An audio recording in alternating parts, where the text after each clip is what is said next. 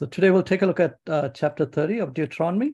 And it's a, it's a very nice chapter after a lot of the negatives and curses that we saw in the earlier chapter. We see that chapter 30 speaks about uh, restoration and how we can be restored and what is restored. And it also speaks about the laws, which are easy to follow. And it ends with a choice that is given to the people of Israel and that is the same choice that is also given to us and the consequences uh, that accompany the choices uh, that we make. So verses 1 to 3 uh, speaks about the path to restoration, and verses 4 to 10 uh, speaks about what is restored to Israel when it when they repent, and 11 to 15 speaks about the nature of God's laws, and the chapter ends uh, with the choices uh, given. So, with this chapter, we are also coming to the end of Moses' uh, teaching, and the remaining chapters can be seen uh, as the conclusion for the book of Deuteronomy. So, we are kind of coming uh, to the end. And we saw last week the chapters uh, 29 and 30 uh, go together. And the main uh, focus that we saw in chapter 29 is that, as we saw in verse 9, keep therefore the words of this covenant and do them that you may prosper in all that you do. So again, the choice is given to us. Uh, if we keep the commandments, uh, we will prosper in all that we do. And again, we saw in the very last verse of chapter 29 that whatever is revealed to us, uh, the secrets uh, that are revealed to us uh, to the word of through the word of God uh, belong to us and to our children. And when it says belong, that it means that we are responsible for what is revealed to us uh, through the scriptures and what is not revealed, uh, we don't have to worry because God has not revealed uh, all the secrets. And there are many uh, questions uh, that will be answered uh, only on the other side.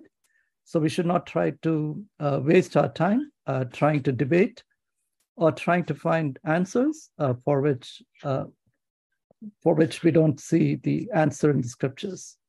So, as we saw last week uh, in chapter 29, uh, verses 1 through 19, uh, it spoke about the covenant uh, that was reviewed and also renewed. So, it is not a new covenant uh, that Moses is talking about. Uh, as we have gone through the book of Deuteronomy, Moses is reaffirming some of the teachings that we see in the book of Exodus, and he's sharing those teachings with the second generation uh, that is actually going to make uh, to the promised land. So we know that the first uh, generation, most of them perished uh, because of their lack of faith. And at this point, uh, Moses is addressing the second generation, which will actually enter the promised land. So even though uh, it says covenant, it doesn't mean that God gave one more covenant to the next generation. it is simply the same covenant that is being reviewed and renewed. And as we saw last week, uh, this covenant is coming from God, which makes it divine. And we also saw that this covenant uh, is inclusive. Uh, it includes uh, everyone, uh, so no one is uh, exempt, whether they are the priest, whether they are fathers, mothers, children, and even the aliens. And we also saw that the covenant is intergenerational. it will be continued from one generation to the next. So the next generation is not going to get a new covenant from God. Uh, they are simply going to follow the covenant that Moses uh, is talking about uh, until the new covenant comes uh, through Lord Jesus Christ. And the content uh, is simply all the laws that Moses has taught them uh, through the Ten Commandments and also through various laws that we have seen in the book of Deuteronomy uh, the civic laws and also the ceremonial laws uh, relating to the various uh, sacrifices. And the goal is to form uh, people to himself. That is God's desire. Uh, in giving the laws, uh, he wants to separate the people, make them truly unique, make them separated for his glory. And the condition is that when we obey the laws, it draws us closer to God and we are molded into his image. And as we saw last week, the punishment for breaking the covenant that we saw in chapter 20 uh, towards the end uh, 20 to 29, uh, there were all the curses, the sickness, the plague, and the destruction, and also the dispersion of the people of Israel uh, from one promised land to around the world. and, and we also saw that all of this judgment uh, is seen also by other nations as God sending his judgment or punishment uh, on the people of Israel. So today we'll take a look at chapter 30, uh, which uh, turns this around and gives us hope that despite uh, not following the commandment, uh, despite uh, not following the Lord or obeying his laws, there is still hope for restoration when we come back to the covenant. And we see that God's love extends to sinners and it also extends to believers uh, who fall short of his expectation. So a sinner uh, needs a savior uh, to be redeemed uh, from their sins, and a fallen uh, believer uh, needs to be restored. So a fallen believer does not need the gift of salvation. they don't need a savior. They already have a savior. So they need to be restored. And as we have seen in the book of Deuteronomy, the in the restoration uh, in the Old Testament uh, took place uh, through the sacrifice of animals. And in the New Testament, uh, we see that the restoration takes place uh, through the blood of Lord Jesus Christ. So, what happened in the Old Testament uh, is simply pointing to the cross or pointing to the complete and finished work that takes place through Lord Jesus Christ. So, we don't see any sacrifices after the cross because Lord Jesus Christ uh, became the ultimate uh, and the final sacrifice uh, for our sins. So we don't have to sacrifice animals anymore uh, to be restored. And as we read in 1 John 1 7, the blood of Jesus Christ, uh, his son, cleanses us, uh, us from all sins without any exceptions. So we'll start with verses 1 through 10 uh, that speaks about the path uh, to restoration for the people of Israel. And it also speaks about the nature of restoration. And the path to restoration that we see uh, is the same path that is laid out uh, for us as believers uh, when we fall short of God's expectations, or when we drift away uh, from the Lord, or when we are disobedient to the covenant. And the key verse here is what we see in verse 9 uh, which is the promise of restoration. And it's a beautiful promise that says, The Lord will again uh, rejoice over thee for good. So, obviously, when people of Israel, when they were going astray and going away from God, God was grieved uh, in his heart. Uh, but there is always that hope uh, that is given when they come back to the Lord.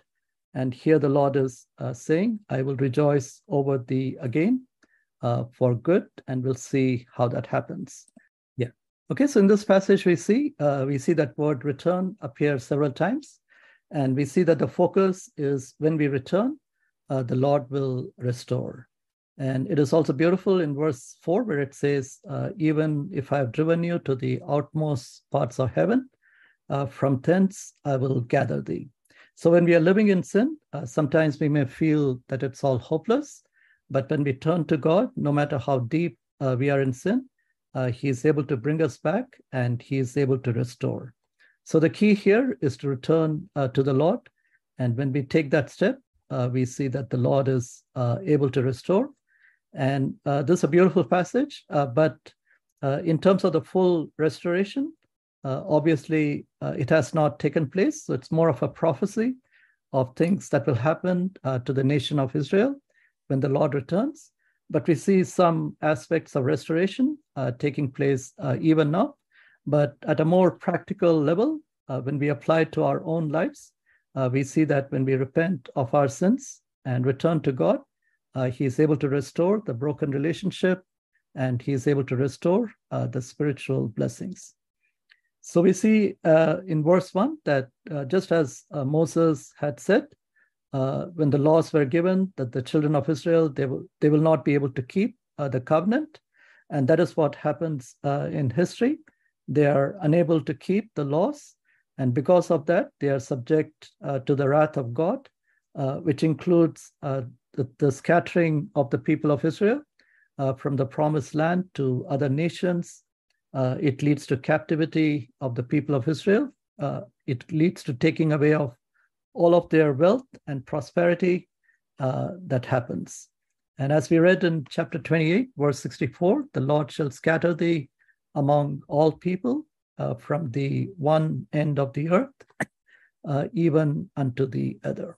But chapter 30 gives us hope that even after disobedience, uh, even after the Lord has uh, rendered his judgment and rendered his punishment, uh, there is still hope uh, when we are scattered and when we are totally away from the Lord, uh, the Lord can bring us back.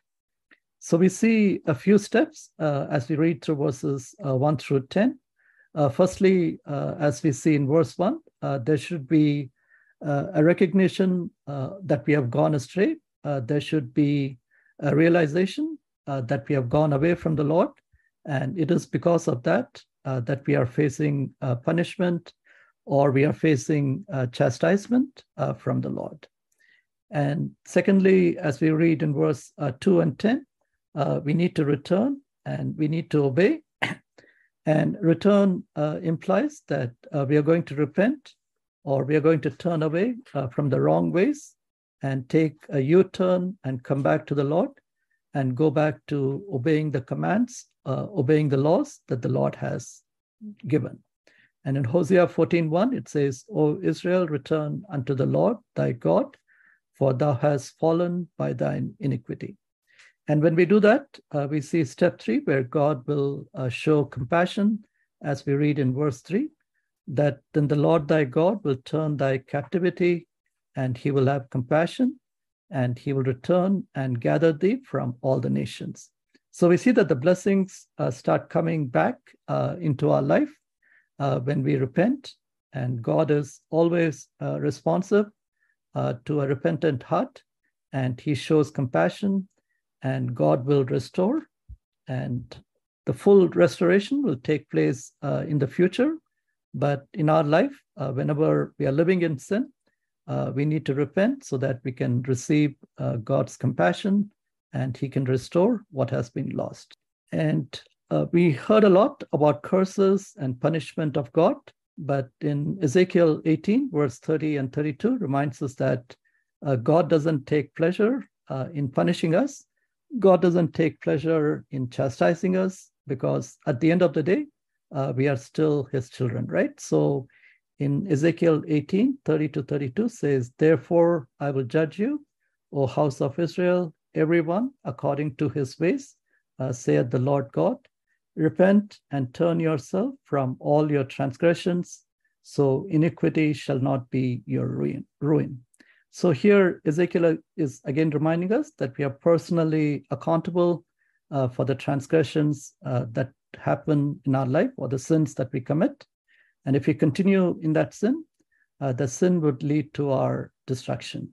So in verse 31, uh, he gives the counsel cast away from you all your transgressions, whereby ye have transgressed, and make you a new heart and a new spirit. For why will you die, O house of Israel? For I have no pleasure in the death of him that dieth, uh, saith the Lord God. Wherefore, uh, turn yourself and live ye. So the message of the Bible is not the message of death, but the message of the Bible uh, is to point us to life, uh, to point us to everlasting life. And that is what uh, delights the God, not the punishing of sinners. And even as we read in Luke 15 7, uh, joy shall be in heaven over one sinner that repenteth. So Bible doesn't say that joy shall be in heaven when a sinner is punished, but Bible says there would be great joy in heaven, uh, even if one sinner repents and comes to the Lord. And in verse 6, uh, we see what leads uh, to a change of heart. Uh, again, the change uh, is initiated by God. Uh, it is not something that is coming from us, it is not based on human works. So, even the change of heart is a work of God so that we can be fully restored. And unless our heart is changed, uh, we really cannot repent uh, with a true repentance. And we really cannot obey the Lord uh, fully. Uh, we can try all we can, But unless the Lord uh, changes our hearts, uh, we will continue to stumble and fail. So that is why our heart needs to be fixed uh, more than our willpower and all that, which people try uh, to walk in his ways. So in verse 6 is a promise that is given that the Lord thy God will circumcise thine heart and the heart of thy seed uh, to love the Lord thy God with all thine heart, with all thy soul, that thou mayest live. So God is going to circumcise our heart or change the heart so that it would be a heart that is uh, more inclined uh, to love the Lord and to obey his ways. And again, uh, in Romans, uh, Paul reminds us uh, of the great uh, salvation that is going to take place of the people of Israel, which could be seen as a national salvation or a mass salvation. And he says, And so all Israel shall be saved. Uh, as it is written, there shall come out of Zion the deliverer, and shall turn away ungodliness uh, from Jacob. For this is my covenant unto them when I shall take away their sins. So again, it's speaking about the prophecy about the second advent of Christ, which is when there would be a full restoration and there would be a complete uh, change of heart and salvation. And as we read verses 4 through 10, uh, we can also see uh, what is restored when the people of Israel repent or when they turn back to God. So we see there is a physical uh, return, which is a physical blessing. Uh, they are gathered from all the nations and they are brought back to the land, which was uh, possessed uh, by the fathers. So it is not a new land that the Lord is going to create for the people of Israel uh, when they return, but they will be brought back uh, to the same land uh, that was possessed by father by their forefathers, which means they will come back to Israel, and that would be the gathering point of, of the Israelites when they completely turn back to God and God gives them the land back. And even as we read in Jeremiah 33, I will cause them to return uh, to the land that I gave to their fathers, and they shall possess it. And also in Amos 9:15, and I will plant them upon their land. So this is contrary to what we read in uh, Deuteronomy 29, where the Lord said, I would uproot you from your land and disperse you to all the nations.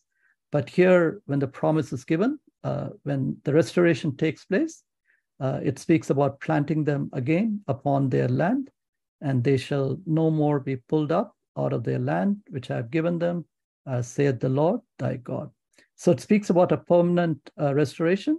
Uh, it's not a temporary residence or a temporary stay in the nation, in the land of Israel or the promised land, but it would be a permanent gathering of the people of Israel uh, when the prophecy is fulfilled.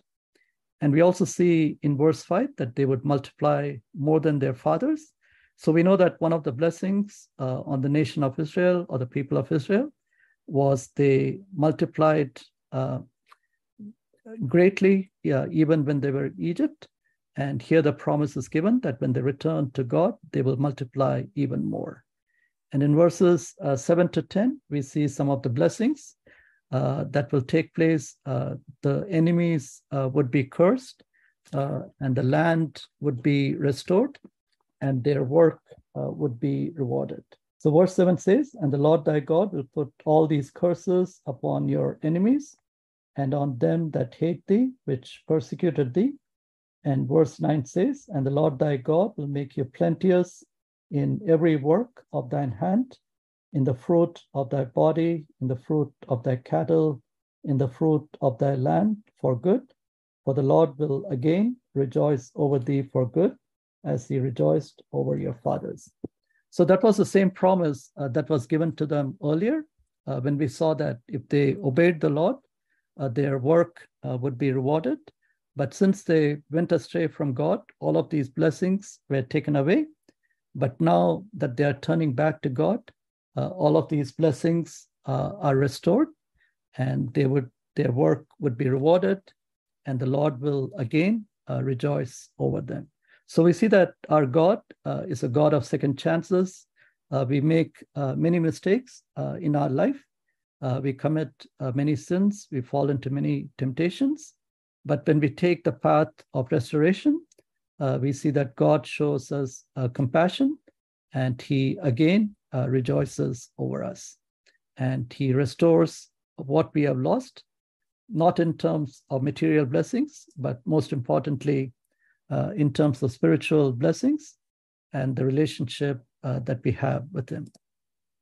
And verses 11 through 15 uh, speak about the character of God's laws and why uh, we should be able to follow the God, God's laws. And there is no excuse uh, for saying that we cannot obey or we cannot follow the laws that are given to us. Okay, so here uh, Moses uh, is speaking to the children of Israel, and he's giving us a graphic uh, image that no one can say that uh, they don't know the laws or it is something that is impossible that you need to uh, reach the heaven uh, to get that knowledge or to get that wisdom or you need to dig deep into the sea to get that information but we know that god appeared to moses and he gave him all the laws and whatever god spoke to moses moses communicated to the people of israel so they have no excuse because the word uh, was given to them uh, directly in great uh, clarity. As it goes on to verse 14, that the word is very nigh unto thee uh, in your mouth and in your heart, so that you may do it. So there is uh, no excuse for saying uh, the word of God or the laws are not accessible. And Paul uses the same argument in Romans uh, chapter 10, verses 1 through 10. Uh, he uses the same words uh, leading up to the confession. He says, The word is very near thee, even in your mouth and in your heart. And that is the word of faith uh, which we preach. And obviously, it is that word that leads to salvation uh, before with confession. Yeah. So in verse 11, uh, there are two things that we see in this passage that the laws are easily understood. So it is not a mystery, uh, at least for the people of Israel. Uh, Moses had communicated everything to them. And if you go back to the book of Exodus, when God spoke to Moses uh, in a long monologue, uh, he explained uh, the Ten Commandments and all the laws, the ceremonial laws and the moral laws, civic laws, and so on. And Moses told them and he is also saying that it is easily uh, accessible. It is something that they can uh, access and achieve. And if that is the case, if you understand the laws and you can easily access it, then obedience uh, should be the natural response. Uh, it is something that should be easy to do. Uh, it should be something that is rational. And when we come uh, to the new covenant, which is prophesied in the Old Testament, and we also see in Hebrews chapter 8, uh, we see that the new covenant uh, moves the laws uh, from the tablets uh, that were given to Moses uh, in the form of 10 commandments, or all the laws that the Lord spoke to Moses.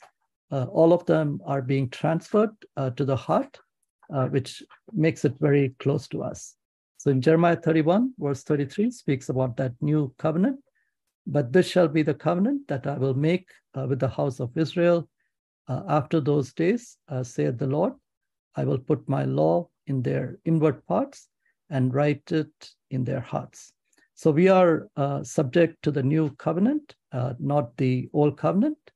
And when we go to the book of Hebrews, we see that the new covenant uh, is superior uh, to the old covenant.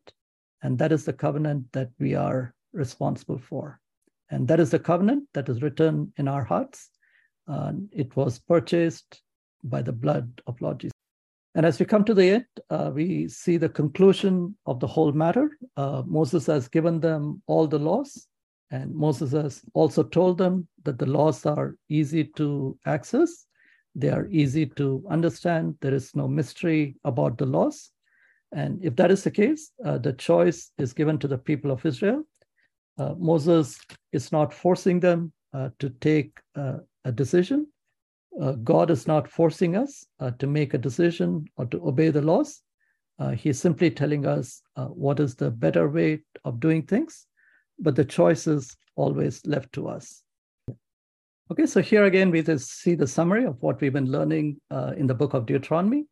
Uh, the Lord has, uh, through Moses, uh, given all the laws and the commandments, and the expectation is that they would obey so that they can enjoy the blessings uh, in the promised land. But if their heart uh, turns away, so we see that man is always looking to worship something. So he would either worship the real God or he would worship the idols. So that is always a choice or the battle in the heart of man, whether they should worship the true God or whether they should worship all the idols that is placed before them, uh, which comes in many different shapes and forms. Uh, it comes in many different uh, forms of temptations. And we see in the nation of Israel that they were always uh, driven away uh, from the true God uh, to worship the idols. And uh, it goes on to say that if you do that, you will surely perish and you will lose uh, the blessings.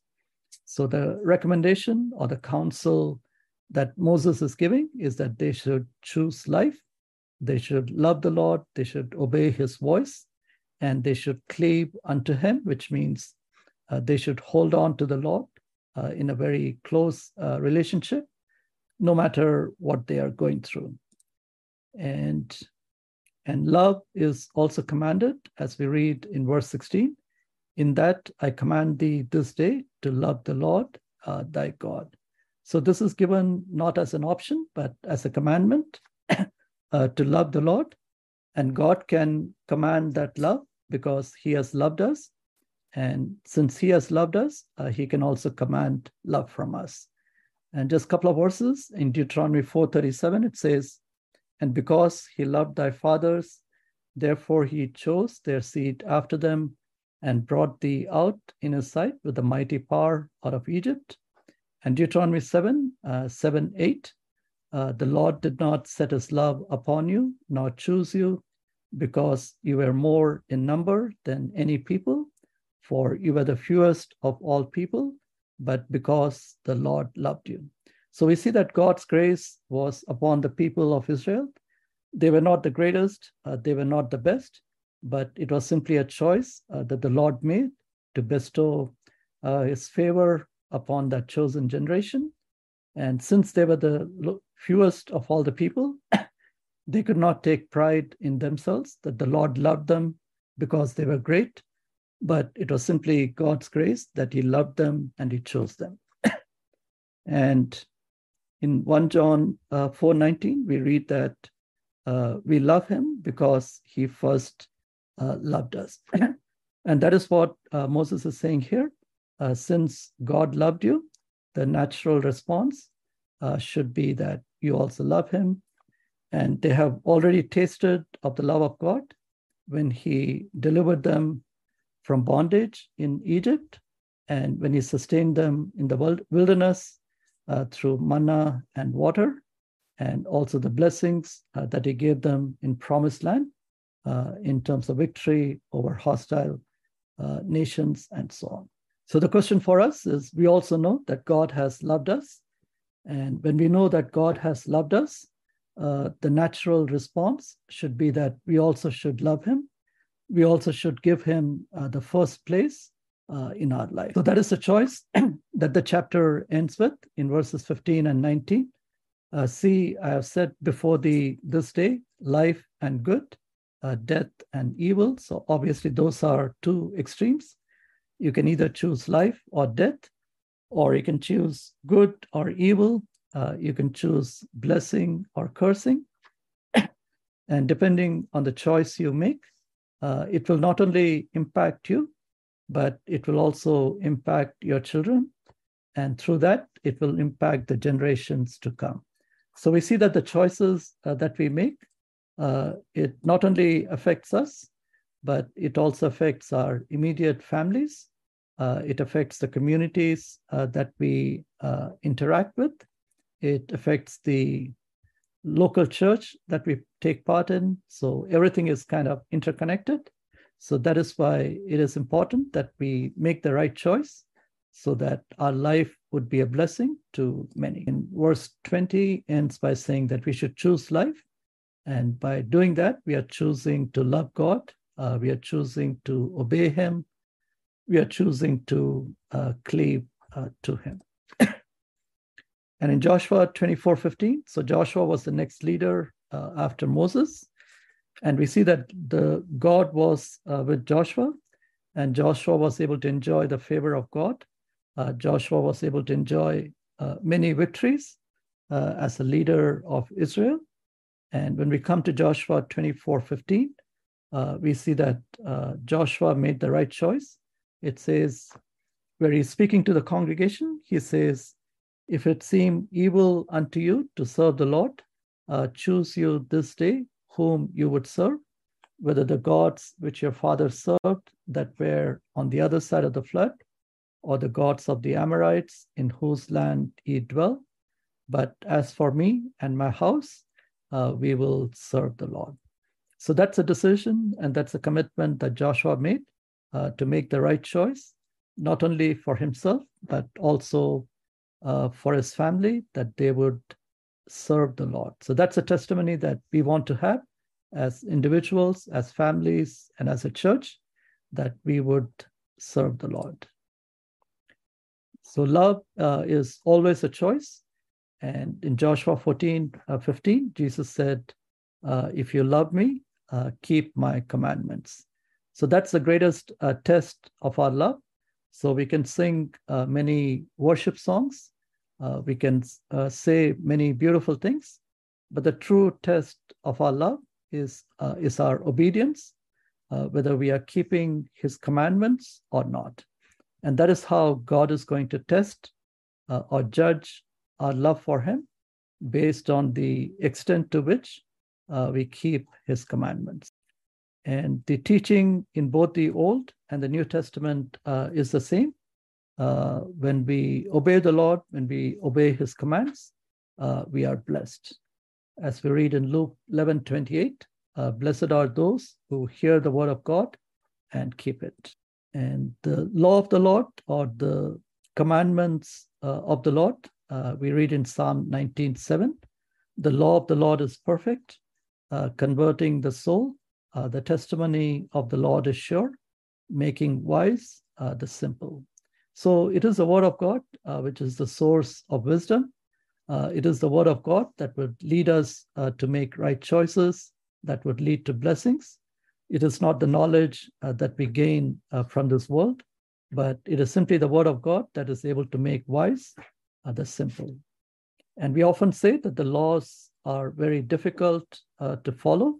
And even as Moses reminded us uh, that the laws are uh, easily accessible, uh, they are not uh, mysterious. In the same way, uh, John the Apostle reminds us in 1 John 5 3 that his commandments are not grievous, or in NIV, it says it is not burdensome.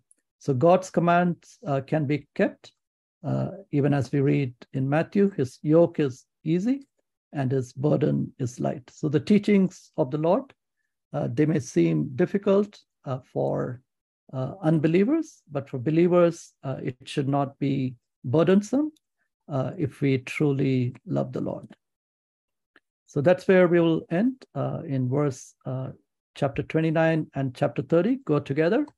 And 29, verse 9, we were reminded Keep therefore the words of this covenant and do them, that you may prosper in all that you do.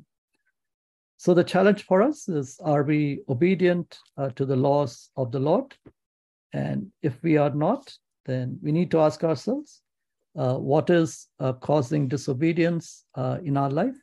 What is making it difficult for us to obey the laws of the Lord, uh, which are uh, transparent which are accessible, which are easily understood. And we are without excuse when it comes to obeying the laws of the Lord.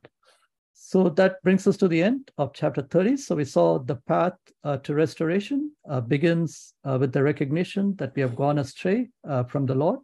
And when we repent of our sins, we saw that God shows compassion and he also restores us, uh, restores the broken relationship.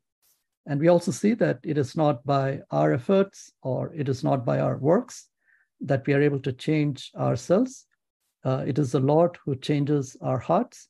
Uh, it is the Lord who takes away the blindness uh, from our eyes, the darkness uh, from our lives, and sheds his light upon us.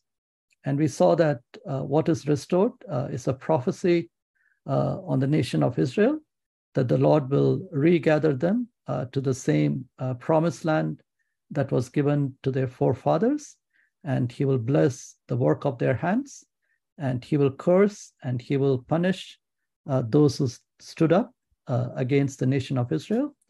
And we see that we saw that in the book of Daniel uh, at the second advent, when the Lord returns, uh, he fights for Israel. And in verses 11 through 15, we saw about the nature of God's laws. Uh, it is not something that cannot be reached. Uh, it is not something that cannot be understood. Uh, it is easily accessible. And for the people of Israel, they were given the complete laws so Moses did not give them 50, did not give them 50% of what he heard. Uh, whatever he heard from God, he gave it to them completely, and they were responsible for that. And the choices that were given to the nation of Israel uh, is the same choice uh, that is given to us. Uh, if we obey the Lord and his laws, uh, it would lead to blessing. But if we reject God, if we reject or if we disobey his commands, uh, it would lead to chastisement, uh, it would lead to loss of blessings.